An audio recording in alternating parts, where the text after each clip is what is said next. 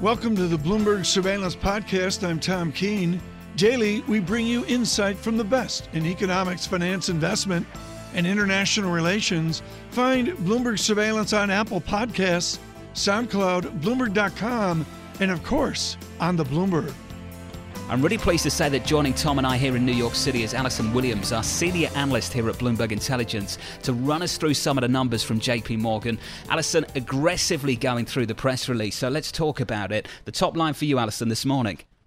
So I think the top line is the bottom line, the 18% return on tangible equity, uh, which to us is extremely impressive. JP Morgan is already executing at the top end of peers, and that shows that they continue to do so. Looking at uh, the guidance, I would say what's most positive is the expense guide, which looks like it's coming in a little bit lower. Um, so, again, it's a lot of uh, data out there that we need to sift through, but um, on the surface, that's positive. On the net interest margin or net interest income is similar to last quarter. Um, however, recall that intra quarter they did sort of guide down, um, but again, I, I think I wouldn't make too much of it. Too much out of it one way or the other. They were saying 57 plus or minus. Then they said, oh, maybe maybe it might be um, you know, closer to 57. I think in general, uh, interest rates is, is sort of the one situation that matters most to banks, but where we'll probably get the le- least clarity this quarter just because of the dynamics driving that are really things beyond the bank's control. Let's talk about net interest income just briefly then. The stock is firmer in the pre market by around about two percentage points. Net interest income, less than $57.5 billion. Is there a read across for the other big banks on Wall Street, or is it still too early to tell, Alison? I think it's a little too early to tell. We haven't sort of gone through to see um, what's happening with mix, and I think that's could be the one area where we get positively surprised, and we could see an offset to some of the margin pressures. So if we looked at some of the weekly data that comes out, consumer loan growth um, has been doing better. That's higher margin, and to the extent that you have that influencing your portfolio, um, that's obviously helpful to net interest income.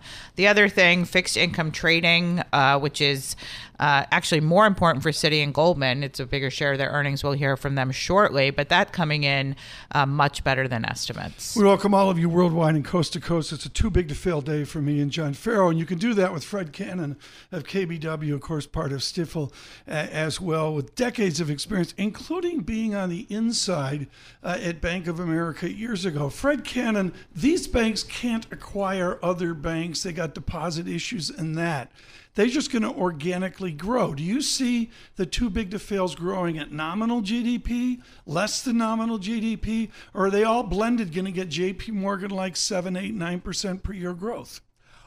Well, I think in terms of bottom, top line growth, slightly slower than nominal GDP. The small banks and fintechs are going to pick up a bit of market share in terms of asset growth, so that keeps them down. And you're seeing that in the numbers. That said, bottom line growth, how do you get there? Operating leverage, keep the expenses down, and buybacks. That's the key. I mean, I, I thought uh, Mr. Dimon's comments, and of course there'll be much more in this, John, as well. But Allison, I, I, mean, the comments were all upbeat, upbeat, upbeat. You know, the usual boilerplate an investor relations guy would put together for Mr. Dimon. Where's the gloom here? I'm in a gloomy mood today. Is there any gloom in the J.P. Morgan story? I can't find it. So not so far, but um... Fred, you see any gloom? I don't see a lot of gloom in this, but we wouldn't expect it at this point in time. John, you see any gloom? The stock's up 19, 20% through, through 2019. The way people talk about the banks, Fred, is oh, as if they've terrible. had a terrible year. Oh. What's going on? How do you reconcile the sentiment around some of these big names with the performance in the equity market?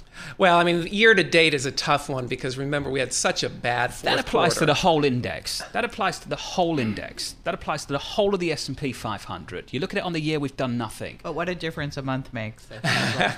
of course, but Alison, let's talk about this. If you ask month. people about how stocks have done this year, they feel like stocks have done well.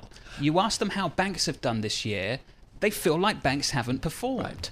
So what's happening is that the banks have made progress, especially on the bottom line, and the multiples have held, and that's allowed for this growth. We're still trading at 15-year lows on on multiple on on PE ratios for the banks, and so the fact is that they're bouncing along a bottom on valuation and continuing to make some progress in terms of the bottom line, and that that has allowed some reasonable. Uh, money to be made in the bank stocks this year. Just in terms of the base effects, Alison, looking back 12 months for this quarter, is that why we see some of the outperformance, say, FIG relative to equities? Is there a big base effect at play here? So that'll be the story next quarter, I think. Uh, the story this quarter is, though, that equity comparisons are easing. So we Yeah. have a really strong half that sort of faded in 3Q. But I think for FICC, and again, we're going to want to dig into the details, but September was a really strong month for credit issuance. It was a strong month Yeah. for credit trading, especially in high yield. We know that's more profitable. Um, you know, we had um, good good spreads. We had good bond, good bond price movement. So I think that might be what you're seeing play into FICC. Of course, the, the question is with FICC is going to be is that Yeah. sustainable? Allison, I have a question, and it's a light question, but it's also serious as well. I looked through quickly, I sped read through all their stuff. I don't see WeWork mentioned. And you know, this is in the headlines. And I wouldn't give us the. that. I know, I agree, but for our listening audience, give us the amount of WeWork. Is it like literally a drop in a lake? I think you know A dropper? I'm we, doing the work. I think is here. is a broader. You know, people might say it, perhaps a reputational issue. It's not something that you know. Perhaps there might have been a, a mark in, in the portfolio. There's a big headline number about how much um, they're invested, but that's across their private equity funds, and they do have a, a very big portfolio. The question, I think, is more um, you know, I guess softer in terms of, you know, what are they doing from here? And so I'm not necessarily saying that there's Right. a reputational hit. I'm saying that, you know, people are going to want to know, like, what is, what's JP Morgan doing um, from here? They're going to just want to hear a little bit and a little bit more about that. And that was really something for, for I think the call all along. It's not necessarily something you would see in the, in the press release unless there was some outsized hit. Well, looking ahead, Fred, I just wonder from your perspective, the hangover from the WeWork saga for IPOs for the back end of this year, for investment bank fees. How do you think we're set up for the back half of this year, the back end of this year? I'm pretty cautious on that. I mean, what we're seeing is these unicorns in the just cannot get their private market valuations in the public market. I mean, we WeWorks you think is a one-off, but it's continual. In other words, we've we've seen this story before of these unicorns having these huge private market valuations and they just don't come through. Yeah. And that's a, a tough story to, to build up your IPO pipeline with. Just a final word on that, Alison, how difficult Q4 might be because of some of the big dramas, the big sagas that we've had with some of these high profile IPOs. So, so I'll say two words in ter- for earnings, easy comp. So that's what we'll be Yeah. talking about in January. But I think that you know the IPO question, I think is a is a bigger question, sort of I think going into 2020. And I think what's also interesting is that this, while you have sort of WeWork canceling their deal, you have Peloton. Um, you know, disappointing. You also have all these conferences going on, and Morgan Stanley and Goldman getting into these conferences where the private investors are saying that they're not getting enough money. So I think it's sort of it, and and perhaps talking about circumventing the banks and is there a way for them to sort of get more of the economics, which in a way I think highlights sort of the role of the intermediary, right? Some people think that they're overpriced, some think they're overpriced, underpriced. Yeah. So that's that is something we're going to look, look to hear more about on the call. To two of you, thank you so much. Allison Thank you, guys. Cannon, thank you so much for being with us. KBW before they write up their banking combine writes up reports on four banks today.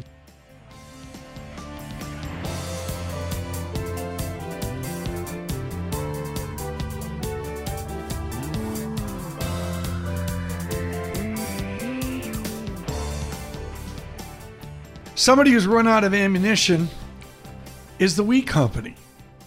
We did. We did. You read the whole prospectus, right, John? I didn't, but I know someone who did. We are down to 15% coupon with what's called an equity kicker in the trade to guarantee, I say, a 30% return.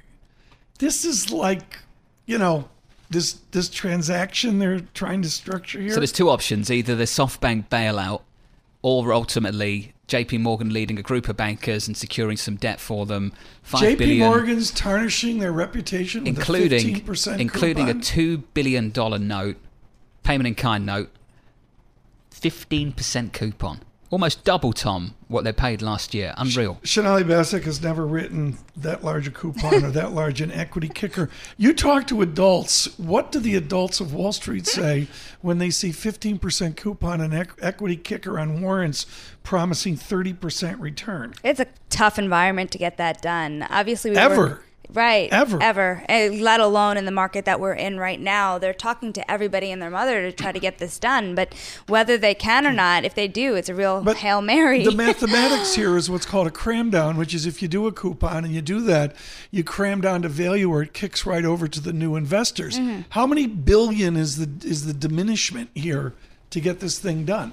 I mean, they're trying to get two billion of this done, right? But I mean, everybody that I talk to is saying, "Oh, it's a, it's it's a tough one. It's a stretch, and you know, it's but a lot. review- It's John, still a lot of money." 70 billion and 47 billion.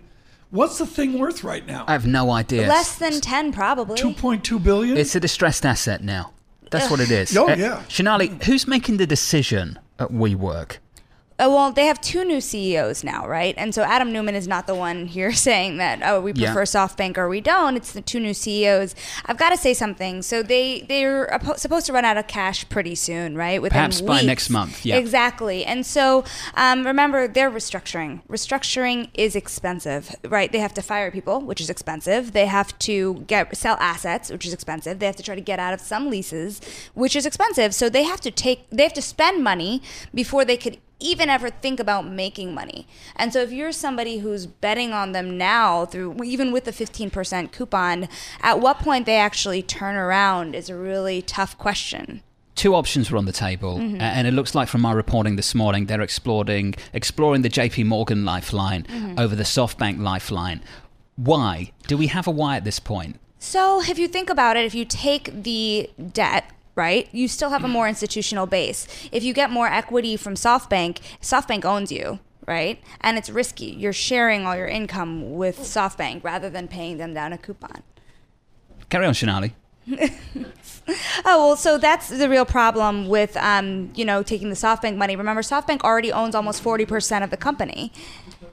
So it's a real tough one when um, you know they already practically own you, and they own more than Neumann himself. But what about?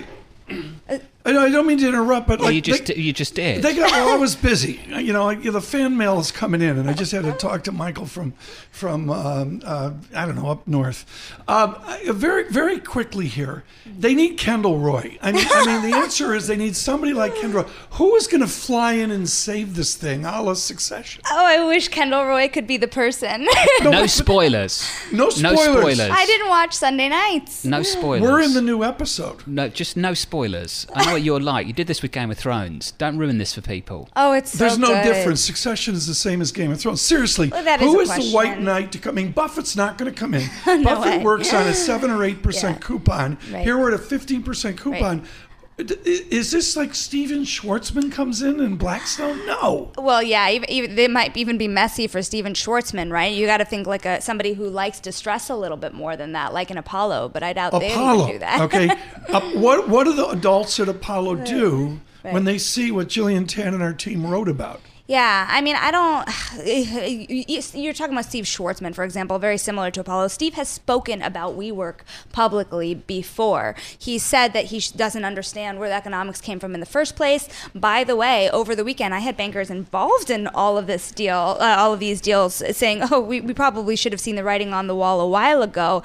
It's a little far gone. Okay. That's the problem, Tom. Sonali Basak, thank you Thanks, so much. Sonali. on We Work and Week. We thank you all for listening on The We Company.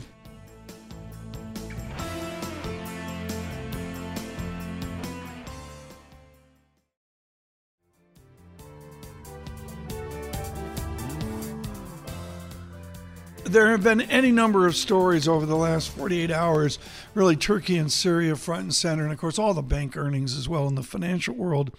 And Brexit has become a state of confusion. Therese Raphael writes brilliantly on this and particularly writes on a relative basis and has a wonderful essay on what the United Kingdom will look like after Brexit or non Brexit or no deal or deal Brexit, whatever the eight flavors are.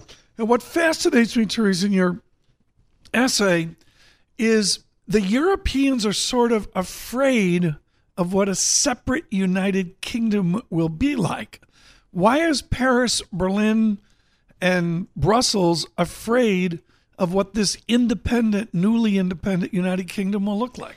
Right. So this is one of the uh, fears that you hear from Angela Merkel in Germany, also from Macron, that an independent UK will look a little bit like uh, a Singapore on the, the Thames River. It will cut taxes, slash regulations, open, uh, you know, open itself to the world's banks and businesses, and you know, actually become, um, you know, s- such a, a, formidable competitor to the EU yeah. that it, that Brexit, uh, you know, encourages other EU countries to maybe try to join Britain's orbit. And so, you know, one of the balances that has to be struck in Europe is they you know, now I think very much would like to be rid of the UK.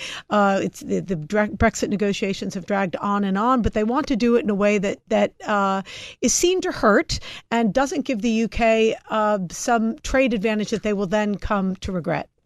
Okay, but the feasibility of this, I mean, there's been Norway on the Thames and Singapore on the Thames and Toronto on the Thames and the rest of it. I don't hear anybody except the wishful hopeful actually linking the culture, the ethos, the geography of Singapore with what we see at a more northern latitude. Yeah, absolutely. I mean, I think the people, you know, worrying most about uh, Singapore on the Thames really haven't spent a lot of time in the UK. You just can't compare a one-party uh, city-state of six and a half million to a country as large and geographically diverse and politically pluralistic as the United Yeah. Kingdom. And you know, the main um, reality of British politics now is it's going in the other direction. Even the Conservatives, traditionally the party of you know Right. fiscal prudence and low spending and low taxation, are Right. turning it on when it comes to offering voters much enhanced public services, more spending. They still want to keep tax rates low, but they don't have that much to cut really Okay. in the realm of corporate taxes. Okay, I skim. You know, I looked at the photos of the Queen and, Prince Charles and all that. I didn't see Boy George there, but you know, I I, I I looked through as at the the speech, and I you know read through some of the stuff, and I get that. But how much the Queen is supposed to voice what the Prime Minister wants? How much of it is like actual policy, and how much of it was if I'm elected, free beer?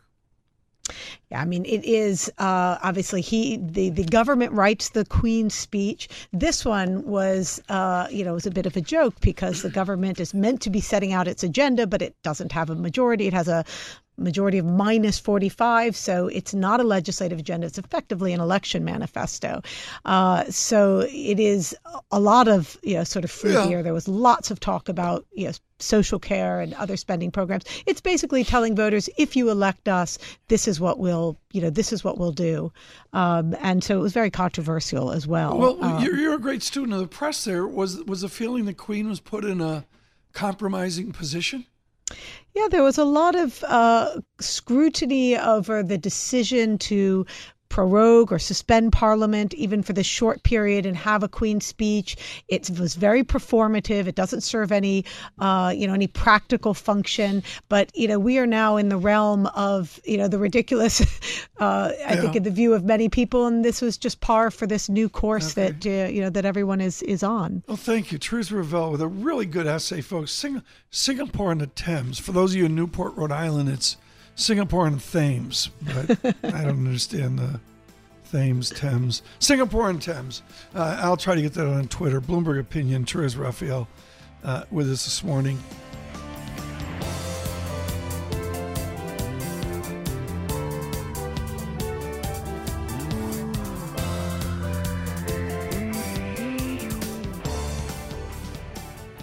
Let us pause and do this over the next good half hour with Gerard Cassidy of RBC Capital Markets, who said two years ago, I know they're going nowhere, but at some point they'll move. And for patient investors, the banks moved. Gerard, I looked at Goldman Sachs today, 10 year track record, 3.6% per year. I looked at JP Morgan, 10.x percent per year. Does JP Morgan succeed because of their best practices or because they avoid wor- worst practices? Tom, that's a really good point because you put your thumb on it with JP Morgan. They know how to execute. The investment banking, commercial banking businesses are generally commodity businesses. There's no patents or proprietary, you know, products that really can distinguish one bank from another bank. It's all about execution and that's what JP Morgan did again this quarter. And they're demonstrating that they're really starting to lead the pack that they're able to deliver better than expected results because they're executing whereas the other banks don't seem to be executing as well in some cases. What does executing mean? You've only been doing this for 400 years. You were around when Hamilton was arguing before Andrew Jackson about there being too many banks. What does executing actually mean it, it really comes down to looking at the playbook and having a map to drive the revenues and control your expenses. So it means making sure people are following up on phone calls with clients after a client meeting. It means that, you know, opening branches, you know, when you're building out new branches as JP Morgan is doing in Boston and Washington DC for example, opening them on time, having the layouts the way yeah. they wanted to. It's all these little things that and really add up. You see how I set up Cassidy with that yep. answer because I knew where I was going next. Paul, this was Jamie Dimon's annual essay. He, and he just he put in Trumpy in all caps. Hard work. Hard work. Yep. It's just hard work. It's just jarred. I mean, it's I can't remember a, a, day when we had so many big banks reporting on one day. So what I think a lot of our listeners and investors are trying to do is try to take a step back and say, what can we take away about the U.S. and global banking business uh, from today's results? It's really interesting that you bring that up because we are overwhelmed with bank results today, and we will be tomorrow. And the, when you step back for a moment and look at the bigger picture, our banking system is very strong. Our biggest banks are very strong, and they're taking market share away from the European banks who continue to struggle in the capital markets businesses. But what's also clear from today's results is the consumer banking business in the United States is very strong, which is supported by the strong consumer numbers we see, whether it's employment, wage gains, and that's now showing up in the banking results.